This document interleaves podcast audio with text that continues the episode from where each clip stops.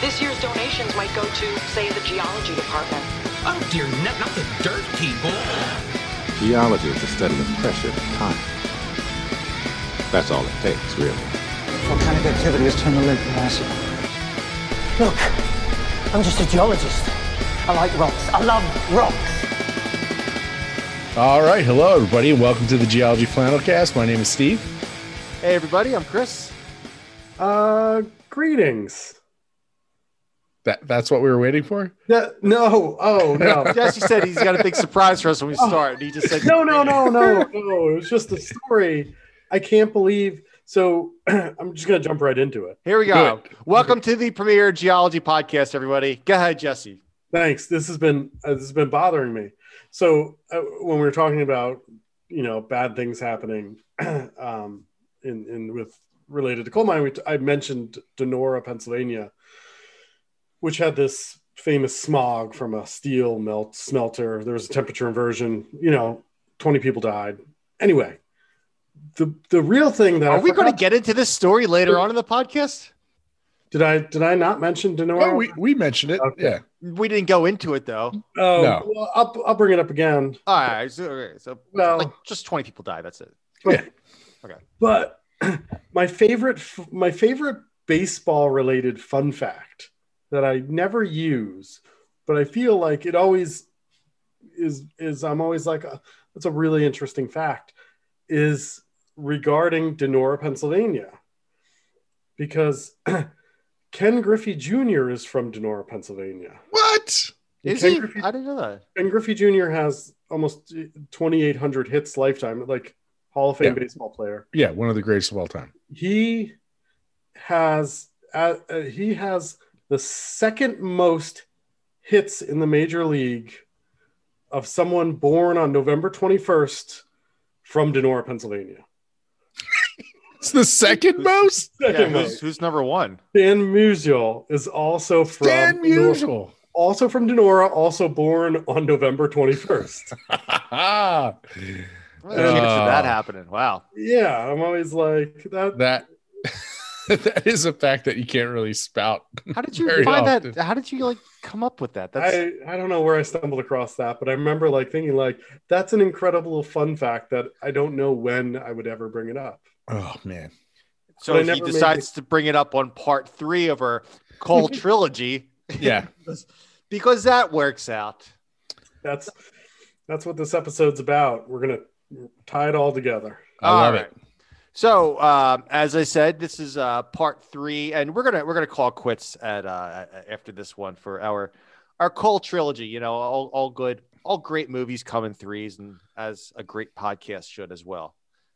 So No, we'll we're gonna wait a few years and then we'll do part four. we'll ruin it. We'll ruin the whole franchise. Yeah. And then we'll do three part on swamps, the prequels. Ooh, yeah, I like that actually. There you go. Yeah, I'm in.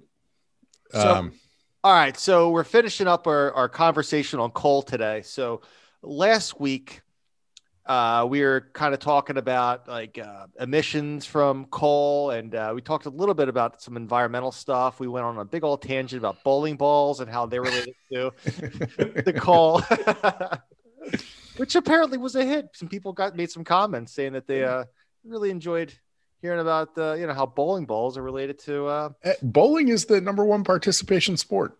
yes, it's I'm telling you. So anyway, so we're today the golf today. We had some other things we wanted to kind of uh, talk about on the more or less uh, en- environmental side, um, environmental concerns related or impacts, I should say, related to uh, burning coal and uh, mining coal as well. So that's the game plan for today. Yeah. Um, Thornberg, you mind if I jump right into coal gas? Please do. Yeah. What So- is what is how do you? I thought coal was a solid, Steve.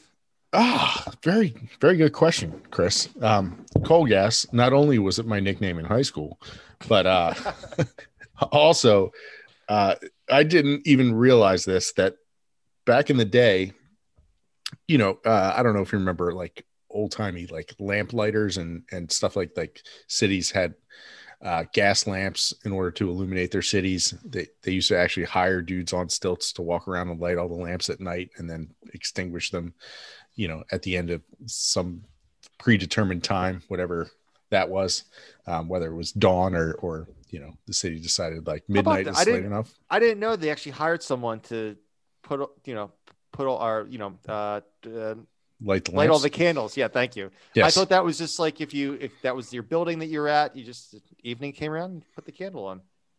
Uh, so some, sometimes for like personal stoves and and lamps inside your house and things like that, yes. But for like street lamps and things, true. cities actually hired people. They were called lamplighters, and they would did just walk around lighting the lamps.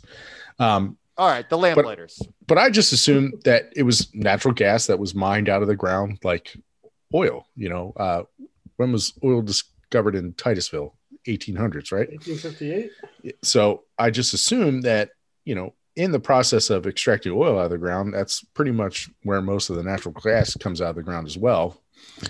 And I just never really realized that that's not where the gas for these lamps and stoves and early lighting came from in the industrial revolution. It was actually from coal gas. They would, and this is a very simplified version of it, but they would essentially ship the coal in, burn the coal in these sealed chambers all day. And one of the byproducts of it is methane. And then they would take this methane, it was essentially pretty dirty, and they would run it through some scrubbers, which essentially was like rusty mulch. It was mulch with iron oxide on it. And then all the impurities would attach to the iron oxide.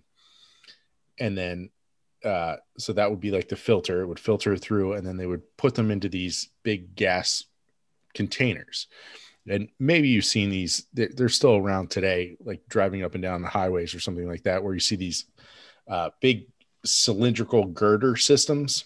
It looks like a big, just like skeleton of steel, and then inside that is is another like it looks like a big tank, big gas tank, and over the course of the day, they'd burn this coal and it would pump into it, and then that tank would rise up out of the ground as it was filled. And then at night, when they needed the gas to be distributed through the city, they would just open up the valves, and then the weight of that tank would actually push the gas down into the pipelines and push it out into the city. So, oh, no kidding. yeah, so if you were really close, you know, and you you lit your stove, you had like a, a five inch flame on your stove or a 10 inch flame on your stove. And then if you were the one all the way at the end of the line, you were barely getting any pressure. Um, so they did try to equalize this, obviously, like engineering wise and all this stuff. Mhm. But in this process, you can imagine you are burning coal in sealed chambers. This is going to give you a lot of pretty nasty byproducts Mhm. like tar, especially coal tar. You're you're extracting all of the methane out of the coal, and you're left over with this tar. I think you and- get it's not only that, but all the coal, like you're basically condensing all of the bad stuff from the coal, right? Right. So not, so you get the coal tar, and then um, i- initially they would just take this car and just tar and just dump it.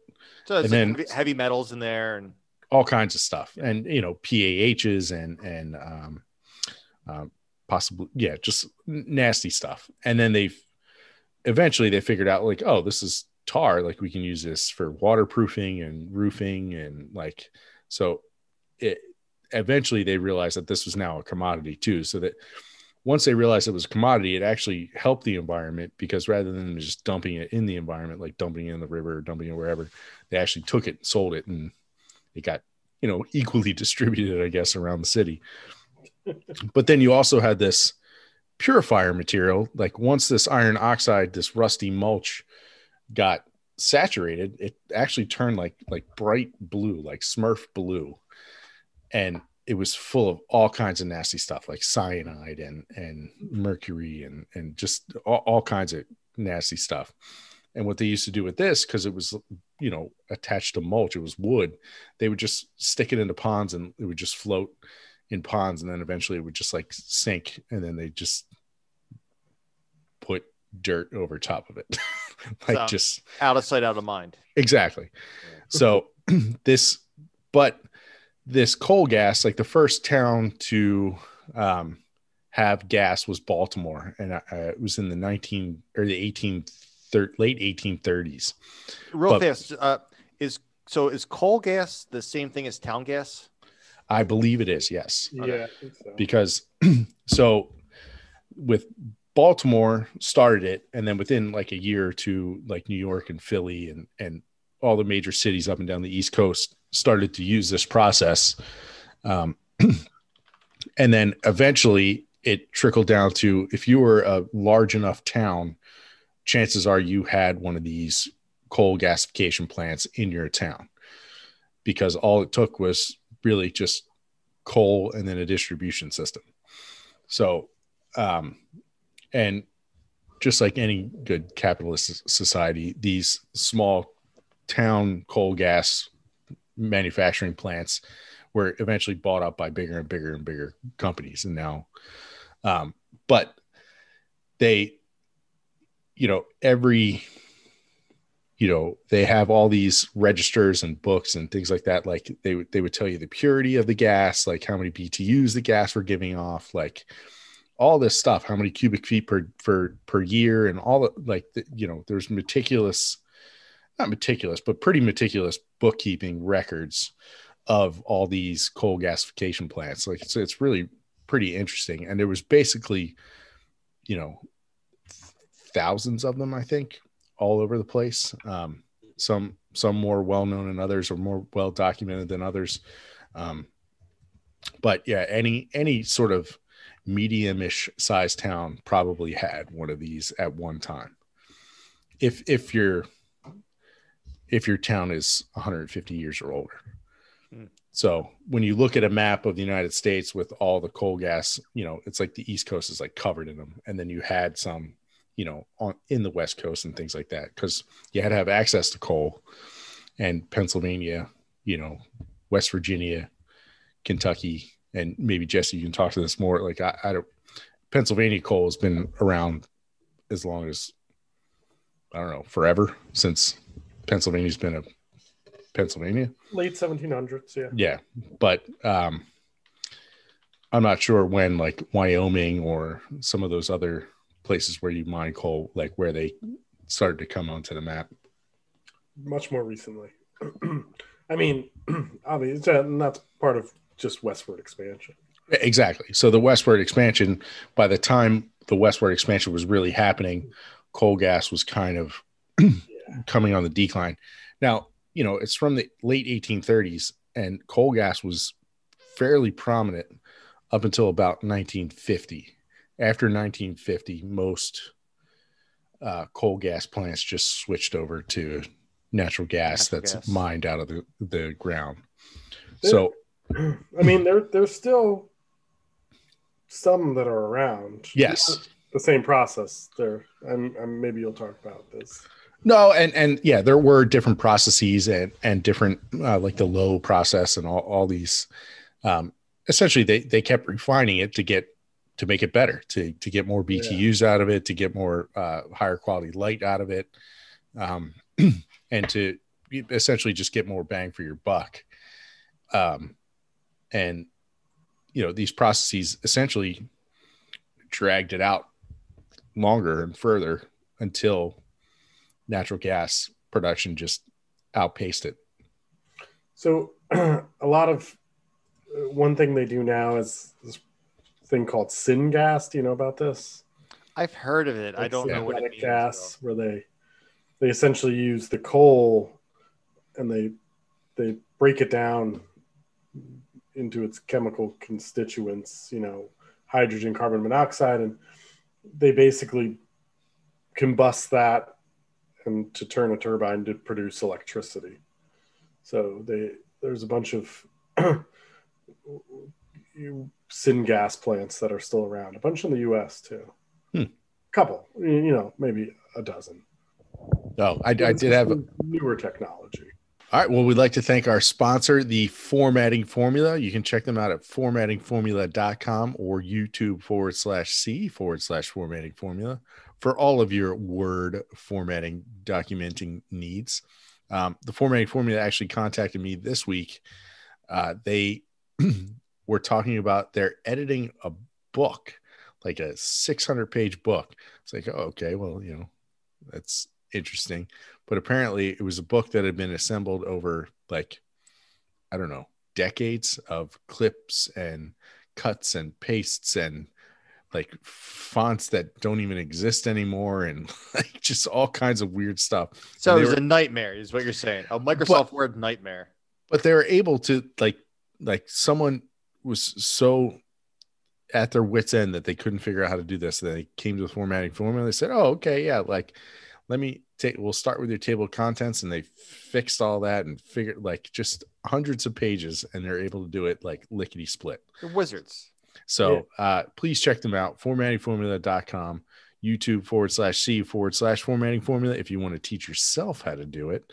Um, or if you want to just be lazy like me um, just have them do it for you it's uh, su- super easy to do it that way um, why take the time to learn when you could just pay someone else to do it uh, but seriously, check them out, formattingformula.com or YouTube forward slash C forward slash formatting formula. And most importantly, don't forget to tell them the Geology Flannel Cast sent you. A good friend of the show, Dave, was talking to me. He used to work for um, a power production company on the East Coast in um, Eddystone, right down near me and south of Philadelphia.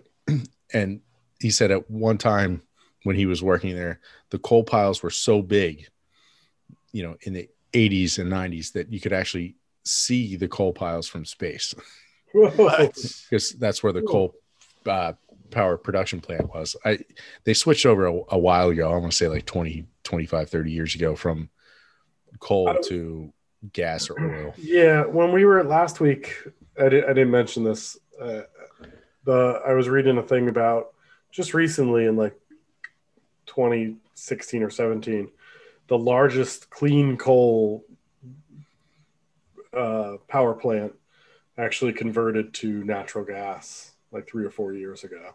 No Yeah, kidding, really. Clean coal on the way out. yeah, it's all dirty coal now. Um, yeah, so that that's just a brief history of coal gas and coal gasification. Ba- basically, for a hundred years, that that was how you lit your lamps, and that's how you cooked your food. Mhm. Um, it really, you know, there were some industrial processes that did use it. Uh, obviously, the steel making, uh, steel making actually, um, when they made the steel, it's it's a very similar process where the methane is piped off, and they used to just like let it go. Mhm. And then it wasn't until later on in the steel industry that they actually like coal gas companies would be like, hey, well, why don't we just send a pipeline your way and we'll pipe it to our distribution facility and we'll make our coal gas and we'll steal your gas and we'll purify it for you and we'll, you know, and you're talking like uh, I've worked in central Pennsylvania where that gas pipeline is like a four foot diameter gas pipe. now I, I don't know what the pressures they were dealing with back then, but a big that's a, that's that's a lot of volume. yeah, Yeah. That's, that's pretty big. That's pretty big. And you can imagine that the the cost benefit rate, like it had to be a ton of gas in order to make that profitable to run a pipeline that big. You know, even though it wasn't that far of a distance, it was still you know a couple miles. So, Yeah. and you're talking over a hundred years ago. So Wow. crazy stuff. That's that's so, a lot. Yeah. So, um, uh, fun fact: I, I was uh, I looked this up. Uh, just the difference between coal gas and town gas. And so you meant Steve looks like you hit the nail on the head with the coal gas there. Town gas is more of a general term referring to manufactured gaseous fuels um, that were produced for uh, for the sale to consumers and municipalities. So coal gas is more of a specific thing. Town gas is just more of the the generalized term. yeah, I like it. Yeah. Yeah. So yeah, that's um That that's- yeah, that was my bread and butter for a good five years was cleaning up coal gas plants from a hundred years ago. yeah, that, um, that was uh well, you've told the story earlier on the podcast, uh geez, maybe about a year ago now, or no, uh several months ago about how Oh, where I almost blew up. You almost yeah, yeah. So Yeah. there's there's a one of the first episodes when we started a when we when we just started the reboot back in I feel like April or so, Steve was telling the story about uh Yeah, I told that story tonight in class. Oh, did People you? got a, people got a kick out of it. yeah, yeah. So, um, yeah. So there's still, uh, you know, the, uh, the obviously these coal gas plants left a heck of environmental impact. Where you know people are still trying to clean this stuff up today. Yep. So what was it? What the the thing that? What is it that they're trying to clean up? Is it just like the, Uh, it's the the coal tar itself tar? Okay, that's is is say. bad, and the purifier material is really bad. Mhm. and you know they use this coal tar to like seal their own pipes. So or they, they, they again this purifier material was just uh, used and discarded. Um, the Mhm. coal tar itself has just a bunch of nasty stuff in it, and it's really dense. So it it it's a sinker, not a floater. Okay. So in the groundwater, it it sinks all the way down. It basically usually doesn't stop till it hits, you know, essentially bedrock, and then Yeah. it can actually Oh, what is seep into the bedrock and the little fractures of D the apple, huh? Yeah, Apple, yeah. yeah. Um, and it's uh, yeah. It, it, for the most part, it's non aqueous. There are a few constituents that that do, um, you know, become in, you know, get dissolved into the groundwater, obviously, and you know, it's it's a big deal. It's hard to clean it up. It's because it's expensive because it is a sinker. So you, Yeah. you know, some of these sites we've had to dig down 30 feet to get to the bedrock to scrape it off the bedrock because like there, there was nothing else that was working. So like when Um, you're cleaning like something like like what was the best like if to, you I uh, let me start this over again. If you're trying to remediate a situation like that, right? That's places contaminated with this like just the kind of the leftover gunk from one of these uh, coal gas plants. What do you typically do to to clean that stuff up? It, it really is a, a site specific thing. It depends on it's it depends on the accessibility. First of all, you want to get rid of all the source material. That's that's the main thing because that's Yeah. where it's that's just where everything's coming from. But I've been on some sites where the source material is 90 feet down, and you just can't dig up a two acre site down to 90 feet. You just can't. So I've been on sites where we've actually designed, um, you essentially design a box, you build a box around it, and then it can't go anywhere. Mhm. So it'll it'll be there forever, but it's not getting into the groundwater anymore. It's not. encapsulate it. Yeah, exactly. You call it in situ mobile immobilization. So you can either freeze it in like concrete or you actually build a concrete barrier wall all the way around it. But then there are some issues that come with that because essentially you just created a bathtub. So what do you do every time it rains? What do you do? You know, there there's all these different engineering um, hurdles that you have to, you know, jump through in order to, Yeah. to get it. Um, the purifier material, that stuff is is usually uh you know, it's it's crazy nasty, gross. Like when you're drilling through it, like makes your teeth hurt like you just ate Well, pennies. s- stop eating it. That's Yeah.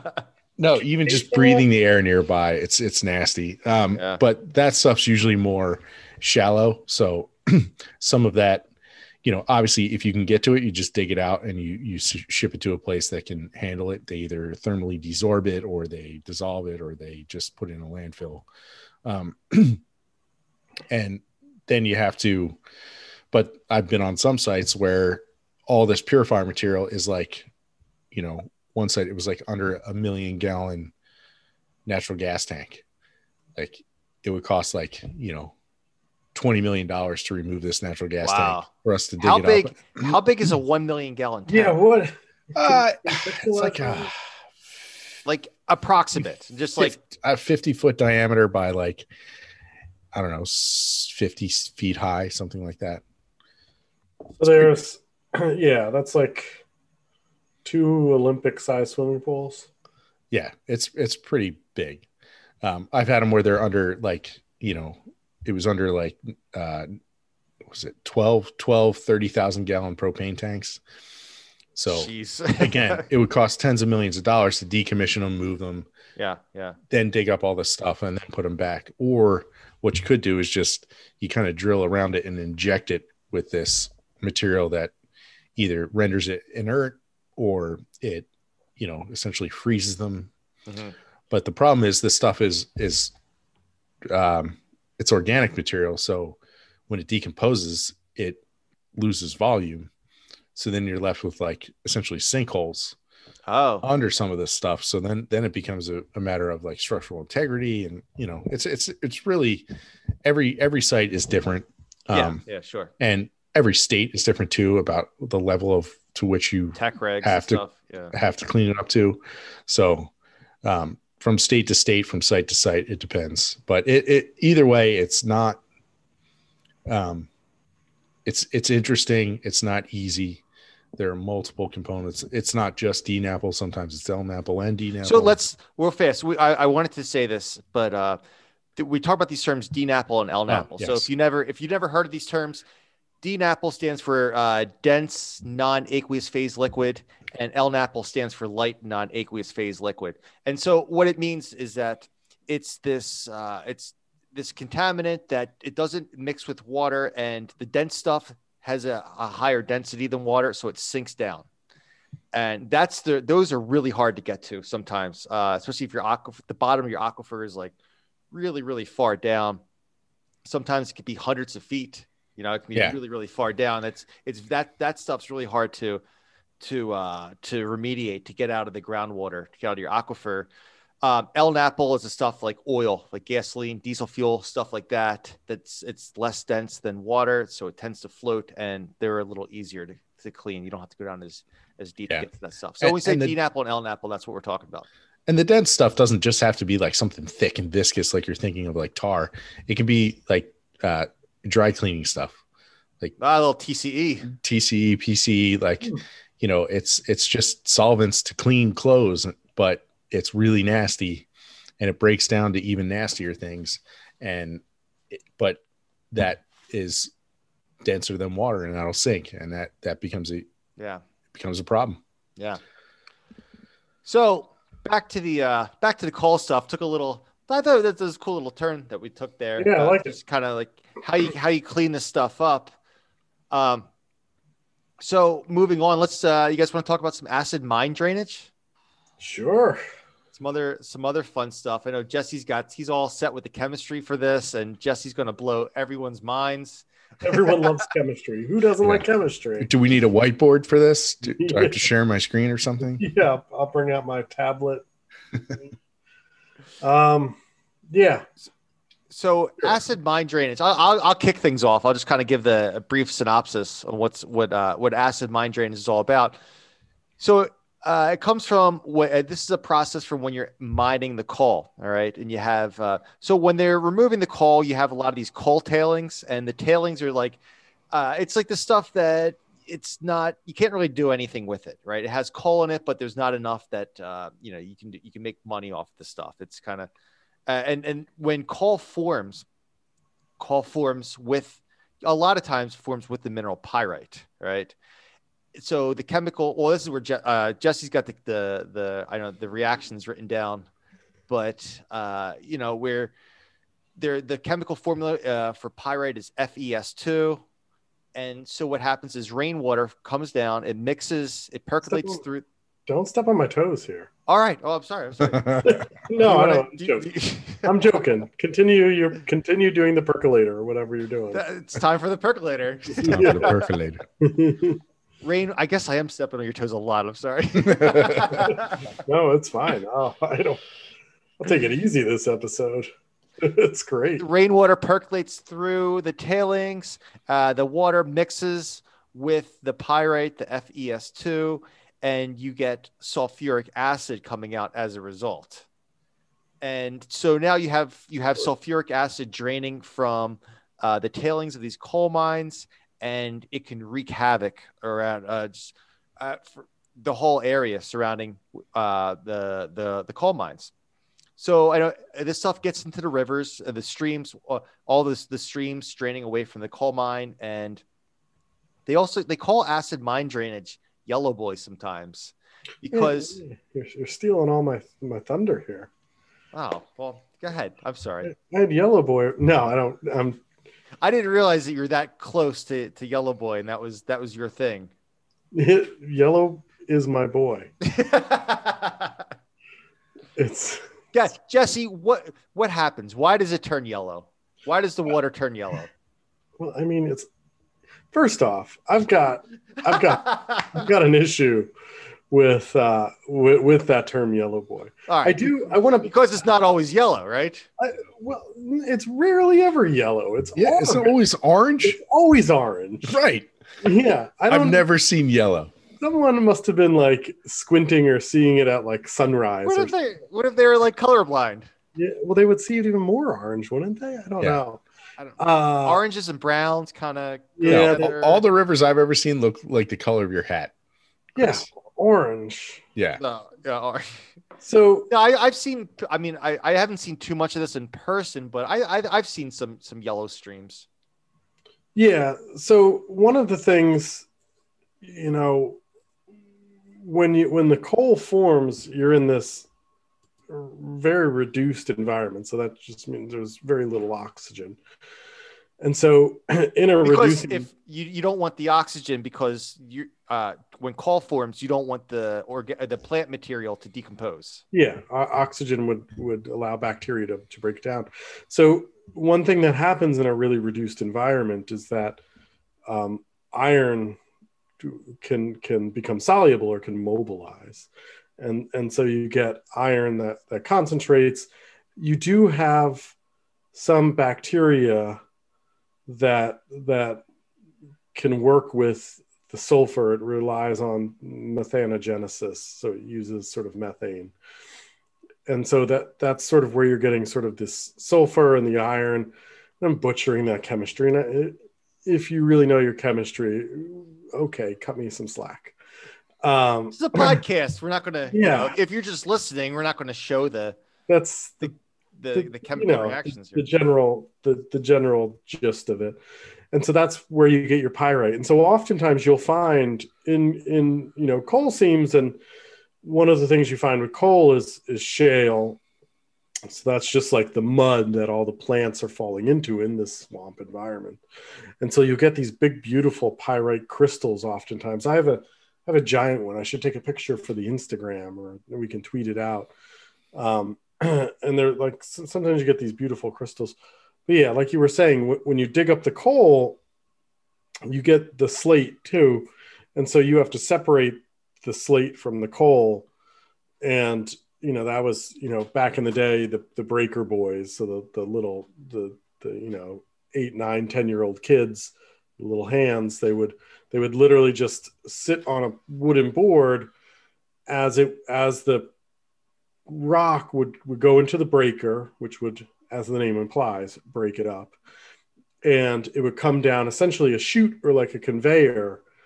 And so you know as it comes down this conveyor they're just picking out the coal from the slate or the shale Oh wow. and so if you if you've ever held slate or shale they're they're really Sharp. sharp. Yeah, so these kids would just get like just beat up. Um, tough, tough life. But you know, all of that waste material, you know, the tailings, as you said, you would just pile up in these coal piles. And yeah, there's some coal in there, but it's mostly just shale and, and, and slate, depending on where you're at. The largest uh, man-made coal pile is is outside of I want to say Shamokin, Pennsylvania. Um, and it's just, you know, it's just all the, it's got to go somewhere. So you just pile it up. And so there's these man made mountains. Um, but th- this is part of the problem. When the rock is buried, you know, all of those layers and all the pyrite, you know, is it's it's a underground and b it's it's in these solid layers, and it's when you break it up and you bring it to the surface, it not only mixes with rainwater, but it also mixes with oxygen, and starts to oxidize. Mm. And so you liberate the iron and the, the you, you get the sulfur um, and the oxygen mixing with the water, and it turns it into, like you said, sulfuric acid. But you also get ferrous iron. You get ferric iron that then ox- oxidizes more into ferrous iron. Three plus. Yeah, Fe3 plus is ferrous, Fe2 plus is ferric. Um, and so, you know, this this is is acidic and the, the, with the with the sulfuric acid, but it's only once you bring the pH above three. I didn't know this until sort of recently.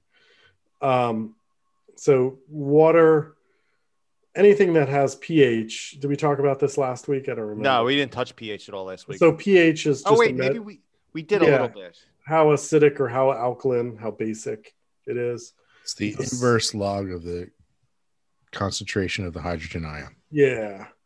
So the seven is neutral, and everything below seven is acidic. And so natural rainwater is what? S- It's a little little acidic. Yeah. five, five point seven, six. Yeah, we did touch on that a tiny bit last week. Yeah, 'cause I remember the, the acidity of uh, or the pH of Coca Cola Yeah. is two point five. Yeah, and so that so this this stuff it could have pHs. You know, you can get down into the fours and the threes. When it when it gets right around three or or or higher, it um the Fe3 plus uh turns in or reacts and turns into iron, iron hydroxide, which is what you're seeing in this water. and that's that's where the the color change. Yeah. Yeah, And so okay. it just makes it orange. Yeah, at about three. pH yeah, three. yeah, but three or, or higher. Um, do you, how, like so? What's the range? Like so, how much higher? Like obviously, like we're not. Do you just want to say like just at about approximately a pH of three is when the Yeah, pH of three. yeah? I mean, the acidity of this water can drop below three. There's places it's oh, it's way lower than three in some places. Like could, I've heard of negative pHs. I was just gonna say, and and yeah, there's some, um, yeah, negative three, negative two, negative three. That's which- really acidic. that would probably burn you, right? Yeah, I don't think that wouldn't be. You know, no, that's not. I think you- that's you- those, the corrosivity doesn't necessarily have to do with pH. You can have something that's corrosive that has a high pH as well. Yeah, yeah, that's that's true. But uh the the really negative one was actually a sulfide mine. Oh, jeez. But it- Whoopsies. So part of the thing with acid mine runoff is that like it's it's it's the fact that you're breaking it up and exposing it to water and oxygen that it starts to react. Mhm. You know, and it's you know when it's not um exposed, it's fine. But part of the problem, especially say in Pennsylvania, where you have like deep mines and things like that, is that not only are you breaking up these rocks, but a lot of times these mines are below the water table. Mhm. And so while you're actively mining, you're pumping the water out so it stays dry. But as soon as you stop mining it, it just fills with water. And so now the water is flowing through and, and sort of reacting. And so you get these outflows from these old mines that, that are super acidic, you know, below five in most cases. And it just becomes it becomes an issue in terms of you know it's really bad the main effect is that it essentially kills everything Mhm. Because because aquatic life is super attuned to ph Well, so actually, I want to talk about this for a little bit. Ooh, get in. when when so when acid mine drainage is first introduced into a stream system right and let's just say we lower the ph a little bit to be like slightly acidic like nothing crazy at first the plant life starts to thrive because the, the plants like this like slightly acidic situation all right? This these slight, this slightly acidic condition. But that doesn't last very long all right? We're taking we're dropping this ph all the way down. And then what ends up happening is it, it kills off the it kills off the life inside the streams like your, your fish and things like that not because of the ph but because of uh, the iron precipitating out. So there's basically little tiny flakes of iron in the, Huh. in the water and it clog or not it doesn't have to just be iron by the way it's just metals right like we said this these acidic conditions tend to mobilize the metals well some of these metals start to precipitate out and it starts to clog up the gills of the fish and so the fish they, they can't breathe they essentially asphyxiate and they die and the, the the ph doesn't actually end up killing them they just end up suffocating because their gills are clogged with Hmm. with metal that's kind of Um, crazy yeah, and then you keep on dropping the pH, and then all the plant life dies, and so then you get into these situations where the pH, where it's just the, the streams are so acidic that there's just no life at all, and it just it looks like a toxic waste dump. Like if if you ever Yeah. you'll know like a, a stream that's been affected by acid mine drainage because it's it can be this like bright neon orange color or this yellow color, and you just look at it, and you're like, that's not good for business at all. Like it's just, Yeah. What what what grows in it? Just algae, right? It depends. You, I'm sure I'm sure there's something that can live in in it. well, yeah, maybe some. I- I don't- reptiles, but I don't. Not much. yeah. You- Yeah, because like you said, you get you get heavy metals. Sometimes you know you get levels of arsenic and aluminum. Aluminum, that's the big one. Yeah. so you know if you if you've ever been in a stream that has amd in it like it makes your skin feel real scaly and it, you kind of smell a little funny after you get out of it Well, I'd say so. But it's like a spa. but it's Uh, it's interesting death spa. because you know some of the some of the strip mines some of the stripping pits when when they're done stripping them out they they're you know they fill up with water because they've dug below the water table and the water in them is is like the most pristine blue or green color you've ever seen they look really pretty because the the level of say aluminum is so high that it just kills it. oh, okay. Ah. and so like nothing nothing can live in it and so yeah but when you swim in them and you come out you, your skin feels kind of funny and you know it, it definitely has this slight metallic smell Nice. Jesse, I got. I have a question for you. Growing up in coal country, yeah so you've you've swam in these these old strip uh, strip mines that Yeah. have been since filled up with water, right? sure have All right. Two questions for you that I that I've heard, and I don't know if this is true or not. I'll just see if you can confirm this. Number one, I was always told never base jump, or not base jump, uh, uh, cliff jump into into these, uh, you know, in, into these uh, the old mines that fill up with water because they leave the the crane inside inside the mine and the mine fills up with water. You can't see it but you could potentially when you jump off the cliff clip the crane which might just be a little bit underwater. Yeah usually the usually the crane's in the middle so you don't have to Okay. worry too much about it okay but yeah off especially off the the tall cliffs yeah i Mhm. wouldn't because people push old cars and stuff so there's just because like when it, it's funny like when i was in high school there was a, the one year there was a really big drought and the one water level of the one stripping pit dropped and you could see like almost like a bathtub ring Mhm. and you could see like people had graffitied the wall under the water level. The one thing it, it said bone dry summer of 76 or something. but it yeah, like all along the the high wall where you know the cliff the cliff wall you could see like a couple cars here and there. ah okay yeah, yeah, yeah. and you know as you come down lower off the there's usually a ledge. You just jump wherever where where people know to jump. Mhm. 'Cause yeah That's the best that's the best part about going to these. Don't doing the cliff jumping full disclosure or full, you know, let me just cover my bases here. Do not swim in stripping pits. The the the, the motto is stay out, stay alive. there you go So I want to, yeah, I don't in, in, endorse this. So uh, I've heard the. but if you happen to find yourself in a life or death situation, At your own might be- risk. at your own, there might be a fire behind you, and the only way to escape the fire is to jump off the cliff. At your own risk. You want to jump where everyone else is jumping, right? So the other thing I've heard, and this sounds kind of bogus to me. I don't, I, I don't, I don't believe this, but have you heard anything about there being like weird, like currents under? oh yeah, people die all the time Well, because that the- is true. So I don't know about weird. Like it, it'll suck you down. The oh, currents yeah. will suck you down.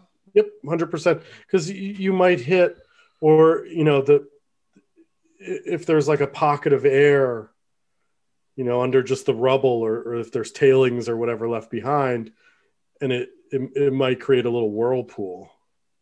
Yeah, hundred percent. Like that, it just. Whoa. Okay. Every- I heard that and I was like, that sounds like a bunch of BS to me. I'm not. I Really mean, yeah, I I don't know how much is that's it's it's sucking people in Mhm. versus you know half the time people are swimming in these things they've been drinking alcohol and making risky decisions too but yeah it's i i would say it's a it's a real thing There you have it, ladies and gentlemen. But uh, so real quick, back to the outfall situation where you have these deep mines and all this groundwater is now running through it. um, I've had situations where I was out drilling near the Susquehanna River, and prior to drilling, you actually had to go and map all the mine shafts in the area to ensure that when you're drilling, you don't drill into an empty mine shaft and create uh, like Yeah. a Lake Peigneur type situation where Yep. the river actually starts flowing into the mine. and we we do we talk about the knox mine disaster I, th- I think we did. Yeah. where they, they tunneled under the susquehanna river No, we Yeah. did not talk about. I never heard about this. So. Oh, so Oh, they, they tunneled sorry. under the, the Susquehanna River, and the river collapsed down into the mine, oh my god. and it created this big whirlpool suction. The river started flowing in, and they dumped coal boxcars. Yeah, like rail rail cars Rail- after rail, rail cars to try to fill it up and like Fill clog the hole. But yeah, it's uh, So they they eventually clogged up the hole. yeah. Well, I mean, yeah, the, Good the enough. river, like, yeah, it was a big like, deal. Flooded until it flooded the tunnel. Mhm. Essentially, it flooded the tunnel, and then there was nowhere else for it to go. Um, yeah, near on on the one near my uncle's house, where everyone knows. Hmm. Uh, his he lives on the side of a, of Sharp Mountain, which is I'm sorry, did you Wait, say Sharp? Mountain? Sharp Sharp. okay, sorry. so where they still they still actively mine coal in um and he, he uh, you know recently in the past couple of years uh just like essentially a spring opened up on the side of the mountain and just orange water has been pouring out so it's almost like a natural spring but it's basically mine water that has just found a pathway and it just busted through the side of the hill and it just came down into the streets of the town of Palo Alto. Jeez, Oh, man. Sharp, Wow. it really, Sharp Mountain is is what we're going to call it from now on. Wow. Leaving some Hershey squirts down the side there. yeah, Um, so what? Uh, it, maybe I'm jumping the gun here, but can they, like, in situ remediate that? Like, just dump a bunch of limestone there? yeah. So they, that's that's essentially you know you can, you sort of either, you can actively treat it or passively treat it, and so in a case like that, you probably have to actively treat it where you you put in like, you you pump it into a, a treatment. But yeah, like the, it's all calcite or, or calcium. You're trying to neutralize it. So you could do things like tumblers, which are just barrels with crushed limestone, and you have the water flow through it. Now it, the limestone becomes all armored after a little bit. Yeah, saturated. Yeah. Yeah. So, uh, so you replace that a lot, or you, you know, you could put an active like um, treatment plant. There's a few in the state of Pennsylvania, or you could do passive treatment, which is where you essentially create like a wetlands, and and you want to put either retention ponds and um, y- y- a series of retention ponds, and then you, you want to try and find something um, that that naturally is going to absorb, say, the metals and things like that, and and sort of neutralize things. And uh, pussy willows are really good at this. Interesting. But then isn't the like then the vegetation that absorbs these metals, then they're contaminated. And you Well, to you know, one problem- dispose. One problem at a time. yeah. Yeah. Then you take all those plants and you burn them in an incinerator and put, put it right back in the very air, right? thin layer all across everybody. yeah. the solution to pollution is dilution, right? There you Isn't that go. How it works. Um, no, but uh, so to remediate, yeah, to remediate this acid mine drainage, um, you you you see it a lot, uh, a fair amount in Pennsylvania and West Virginia. You just have these. It's for it works best with like these like smaller streams where you just have kind of uh, these piles of uh, the, these gravel piles of limestone and kind of like what Jesse was saying, just as the water as the as the really acidic water flows through the limestone, the limestone neutralizes the water, and it's it's a it's a pretty uh, simple, relatively simple fix. You know, you just have to make sure that the water keeps on flowing through the limestone, and that'll depending on you know obviously it's uh, depending on the severity of how bad the, the acid mine drainage or what we call AMD in the biz is. Uh, but I've seen it where you uh, you see these creeks where the um, the water's flowing through these you know the limestone gravel, and then on the other side you see like crayfish walking around and, and in the water. And so usually if you see if you see aquatic life, that's usually a good sign. Life tends to be pretty, uh, you know, it, it, you know, uh, Life uh, life always finds a way. I guess. a so that's uh, that's probably the most common way of uh, simplest also of uh, kind of uh, remediating this the acid mine drainage within the, the streams and then it also does like things where if, if it's bad enough it can actually screw up entire aquifers and, and towns have had uh, their their water source all it their water turns acidic and you can't drink from that anymore it's uh it's it's a huge problem, especially like in the in the big call states like West Virginia and Pennsylvania. Yeah. So one of the one of the things, you know, there there is so there's a a, a remediation fund. There's a national fund uh, to remediate coal lands because Pennsylvania has the distinction of of having the most abandoned mines and, and mineland in the country. We also have the most abandoned oil and gas wells as well. So we're just I just did not know about that. we're uh, really yeah, it's like tens of thousands. It's Yeah. like it's insane. yeah. Did But, we? um, so well, just real fast. Fun fact: uh, the first coal mine in Pennsylvania, Jesse said, was late 1700s. It was The actually first anthracite mine. Anthracite. Okay, so the first, oh, the first bituminous coal mine in Pennsylvania was around, uh, opened up around 1760 at a place called Coal Hill, uh, which is just across the Monongahela River from the city of Pittsburgh. Oh, nice. Um, one of the, I think one of the issues with uh, reclamating, especially acid mine drainage, is that the biggest coal producers now are uh, like Wyoming is the biggest coal producing state, and I'm I'm pretty sure this is how it goes. They don't have an AMD, but they don't have an acid drainage problem. Because they don't have enough water. They don't. so th- they Well, they do have rivers in uh, Wyoming, obviously, but I, isn't it just would I would, the first thing I think of is it's a it's just drier in Wyoming. it's drier. So so there is this um yeah, basically a fight over what to use this reclamation money for. And- Oh. they don't want to earmark it for acid mine runoff because that's not the problem they have. Mhm. They've, How about that? the pool now. Yeah, so that I mean that's that's what I was always told. I don't have the the exact ins and outs of it. No, you're not a coal lobbyist. Yeah. Yet. If anybody out there's looking, So, um, man, I feel like we should talk about Centralia. Oh yeah. We should.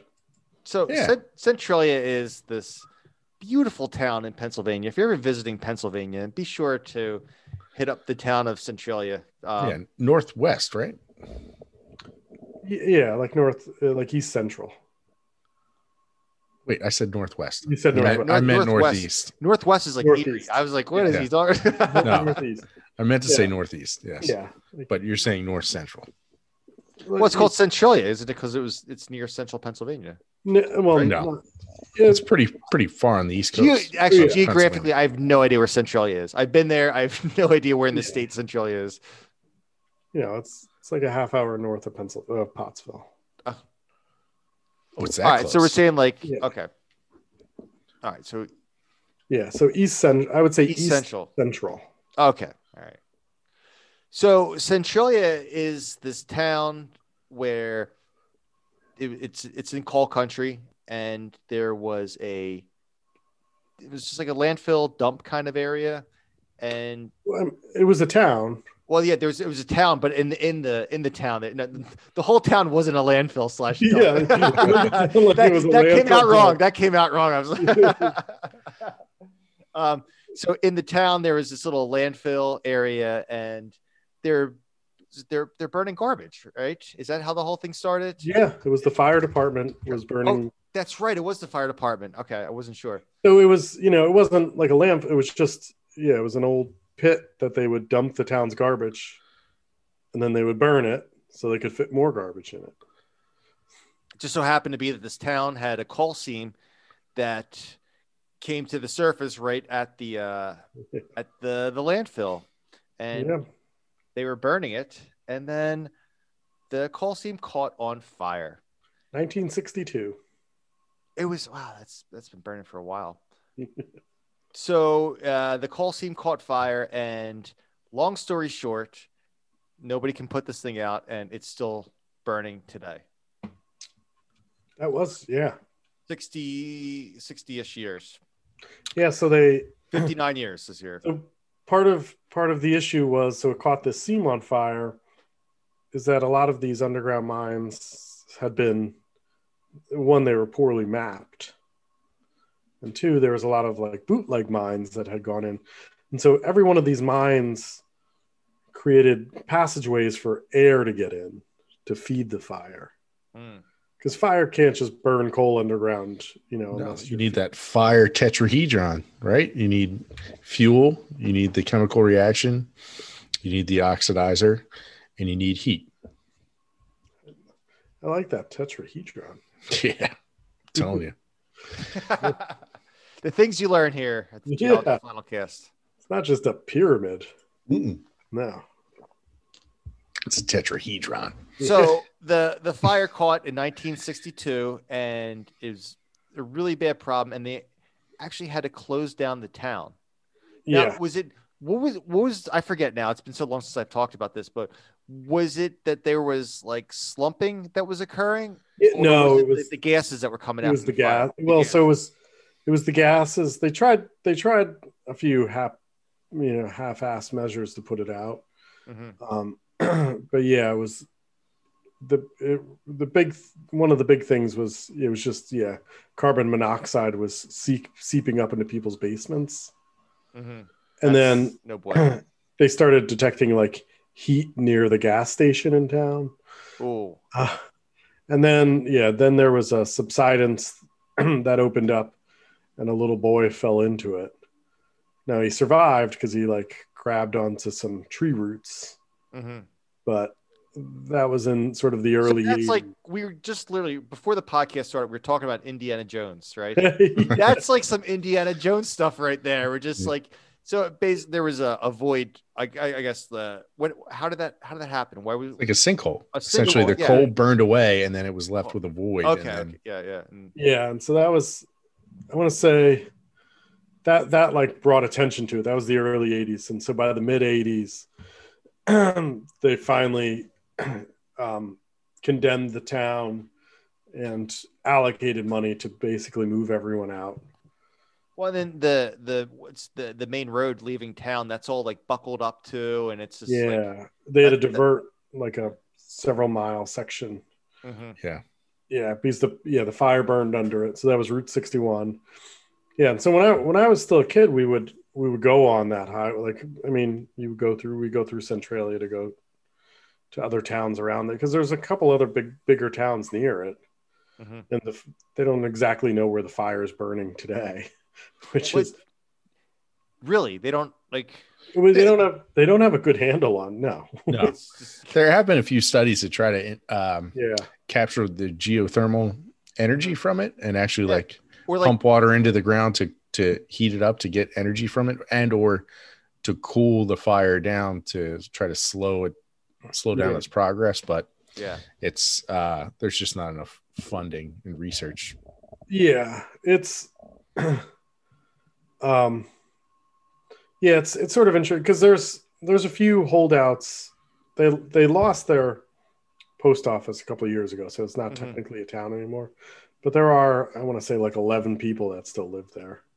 hmm um, but yeah, they they don't know because there's you know on one side of it there's there's uh, the town of Ashland, and then Mount Carmel is is near it as well, and so yeah, to say they would have to, to say they know where it's burning because you're sort of right in one of these folds where it's you know the coal sits in these synclines, um, which are the down folds if, if Mhm. you remember your your geology.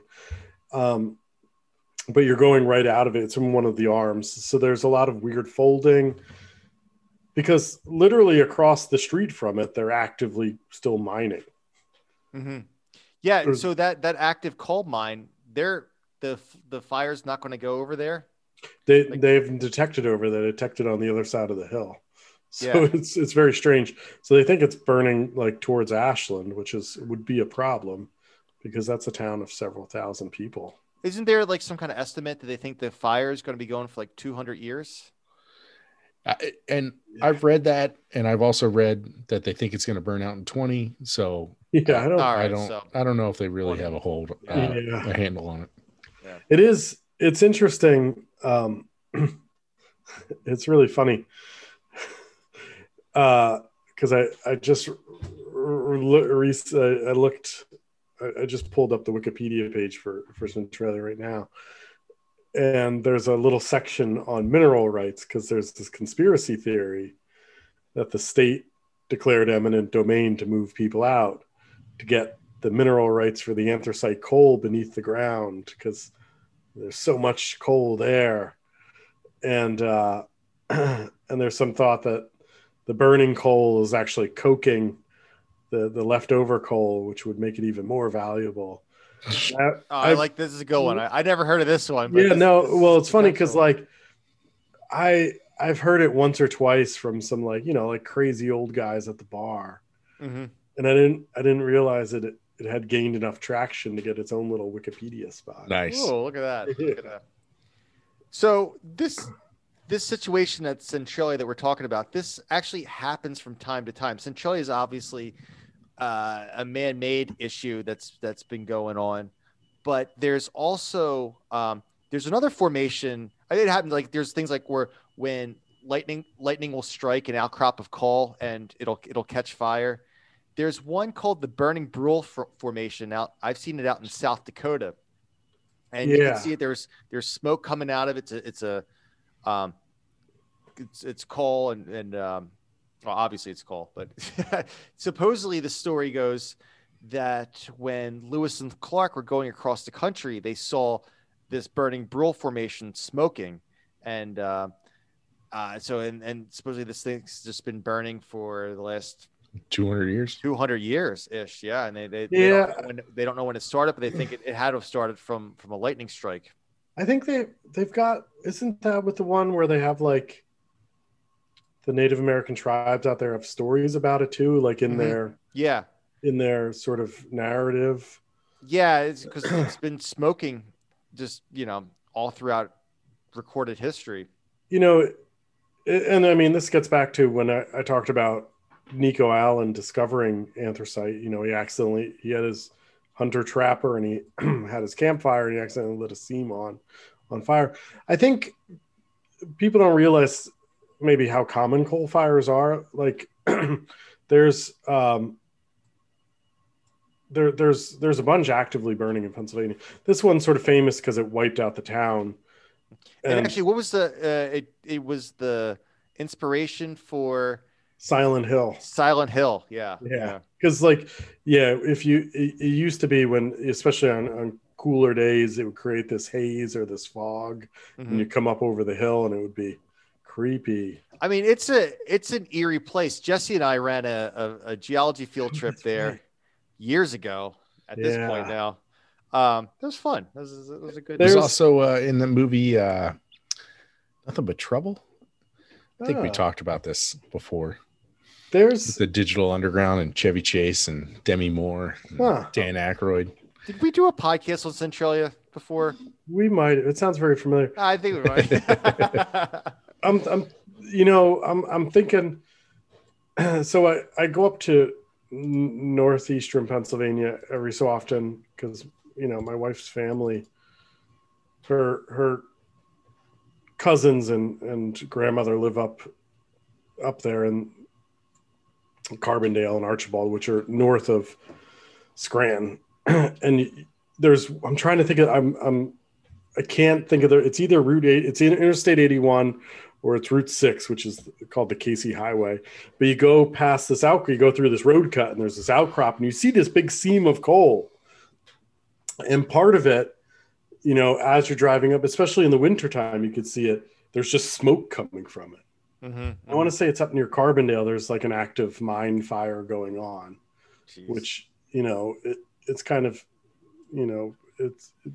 I don't think people realize how many mine fires and and how sort of difficult they are to put out, especially, you know, when when there's not much money left. There's a lot of money still in coal Mhm. but it's it's you know doesn't it, it- becomes tough because a lot of times in these coal lands there's no one to to essentially charge for this because Mhm. the, the the coal company that dug it up or whatever has long since declared bankruptcy or is out of business Yeah, that's where like things like super Superfund. yeah exactly Um, hey, so while we're talking about this, uh, fun fact we I got on uh, one of the comments on our uh, the YouTube video that we had for the the part one episode of of this amazing coal trilogy we have.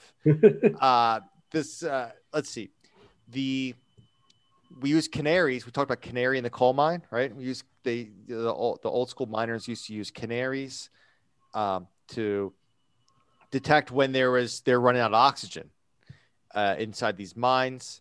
And it wasn't until Sir Humphrey Davy invented the Davy safety lamp in 1815, and they got rid Oh. of they stopped using the uh, the canaries. interesting So thanks out there for the uh, for that fun that fun fact there. It is a fun fact Mhm. Yeah, the Davy safety lamp. I have no, I didn't look it up. I have no idea how it works, but it sounds like it's saved a lot of canaries yeah since then. Uh, that's how PETA was formed. I don't I'm just know making that about up. that. I, yeah, I totally lied. Sorry. That's a lie. yeah. So, um, all right. Any other uh, fun tidbits you want to add here for this uh, for this episode? Coal Part Four. Uh, I mean, we could go to coal No, part four, but no. I, I, I'm, I'm kind of called out at this point. I think three, Yeah. three plus Well- hours of, of talking about coal. I think that we've done our fair share of research for this one. Yeah, the one thing we didn't talk about with acid mine drainage, and I'll just mention it real quick, is they're starting to explore the possibility of, or what they're finding is that within the the the where where you have acid mine drainage or acid mine runoff, when it when it one of the things that are precipitating out that goes into solution uh, you know, you get heavy metals and aluminum and iron and whatnot, but they're finding recoverable trace uh, amounts of rare earth metals. hmm So there's this there's this push now to to sort of exploit this and, and get rare and rare earths. Um, I think Steve knows more about rare earths than I do, but they're they're used in any electronics you have and Yeah, they're Yeah. you know, um, and we're sort Like- of re- we're reliant on importing them. So Yeah.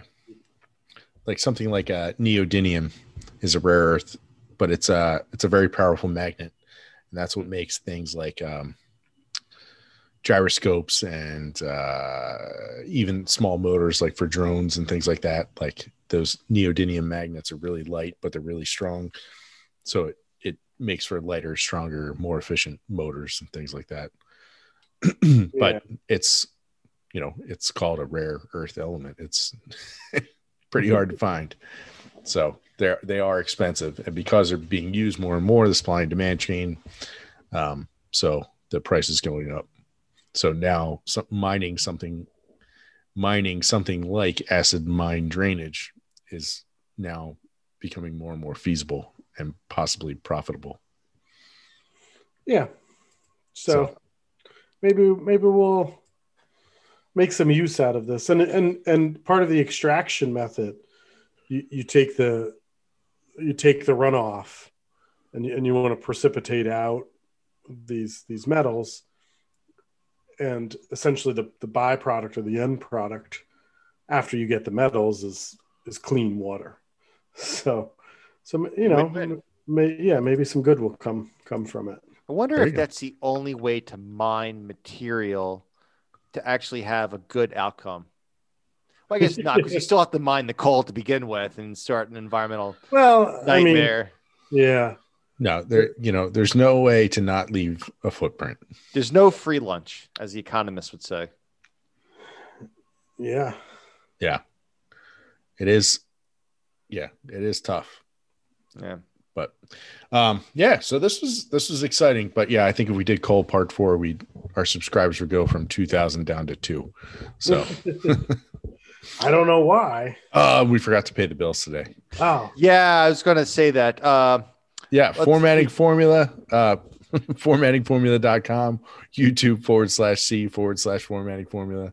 Um, they're going to be upset with me today. For we might not lose our subscribers but we might lose our sponsors it's funny. I mentioned earlier, good friend of the show, Dave, who worked in Eddystone with Nicole. They they work for the formatting formula, so they're ah so maybe because I mentioned them earlier in the podcast, they won't be so mad that I forgot to put in our ad for the formatting formula. But again, you know, I say it every week, but uh, check them out. They're awesome. Uh, YouTube forward slash C forward slash formatting formula. They could teach you anything you need to know for Word. all right. So also don't forget to check out uh, geologyflannelcast.com. Uh, you can see all the, we'll post up links for- for the, a lot of the stuff that we talk about for on the episodes. Every once in a while, we'll do a listener questions episode. So uh, send away, uh, you know, click the link for listener questions and uh, let us know what your uh, the the burning questions about geology that you have that just keep you up at night. You know, we'll do our best to try to answer them. Yeah, and I don't know if you if you're watching this on YouTube, you may be like, Steve, where did you get that sweet T-shirt that's hanging up in the background? Uh, and I got that from the merch section of the geologyflannelcast.com. So check it out. You can buy uh, t-shirts, sweatshirts, coffee mugs. Um, I The don't know. coffee mugs will make your coffee taste at least twenty percent better than It's, that's a good point. It is. what you were normally drinking. Just A- And what I do like about it is it's kind of most coffee mugs are left handed in that if you're drinking it with the right hand, it shows other people. I like that I'm right handed. And when I'm drinking it, I get to read it every time I drink it. It comes right to me. You know, because let's face it, we're all probably drinking coffee by ourselves these days. So, uh, That's right. yeah, check it out. coffee mugs, uh, stickers too, all that stuff. Uh, so if you like the if you like the podcast and you like to help us out a little bit um, with some uh, some upgrades that we're we're working on, uh, you can check us out on patreon.com slash geology flannelcast. Um, you sponsor uh, you can sponsor us and uh, that's we have different tiers of sponsorship and it starts as at little as two dollars a month. So every every little bit helps. Um, I put the videos up on YouTube every week. So uh, you can check us out at Geology Flannelcast on YouTube. Uh, on Twitter at Geo Flannelcast. That's the only one that's different. Facebook.com slash Geology Flannelcast. And hey, what's up with that Instagram site, fellas? What's uh Instagram site? Listen to me. I am What's what's up with the Instagram? mentally, Insta. The mentally Insta. percolating. I'm adding something right now. All right, I, I got a picture to add too. Yeah. Um, need the weekly post. Yes, thanks, Maddie. so Um, yeah, Uh, we, also- we got we got to work on it. Also, I forgot this uh, on the uh, Patreon. There's different. Jeez, I'm oh, absent-minded right now. Uh, if uh, on the Patreon, we have different tiers of, of sponsorship. You can, uh, if you join the quartz level tier, you can come hang out with us uh, before and during and after each podcast every week. Uh, we got a we got a good crew. Uh, we have a Yeah. fun time hanging out, and uh, come join us, everyone. Yeah, So- and they they send us nice little chats during the uh podcasts to keep us on track and or to sidetrack us, one or the other. Yeah. Um, but yeah, please check us out. They're busting on Steve us. pretty good today, and I'm Yeah, always. Uh, it was- it I'm was always. It was it was uh, a fair ribbing this this uh, before the podcast today, but it's all in fun. Um, yeah, so you too can join in on the fun for as little as a quartz membership to bust Steve's chops. There you go. so, all right, that's it, everyone. Thanks so much for for listening. If you like the podcast, tell a friend. Uh, yeah. Also for February, it's tell a loved one February for Valentine's Day. Oh, okay. Yeah, we'll, we'll have to. Well, I'll take pictures of uh, Jesse in various seductive poses for Instagram.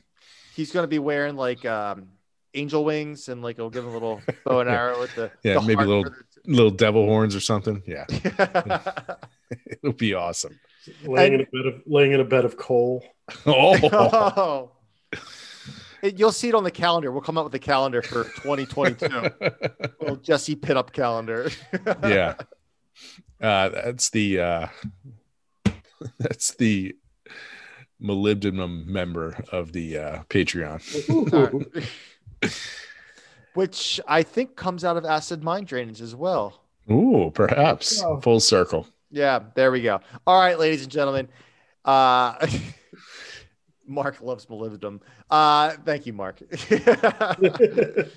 Uh, thanks everyone for for hanging out and for listening. We love you guys, and we will catch you with a fun, action-packed episode next week. I have no idea what we're talking about. We haven't decided yet, and it's not going to be about coal. I can tell you about that. Tell you that much. So, thanks everyone, and we'll see you guys next week.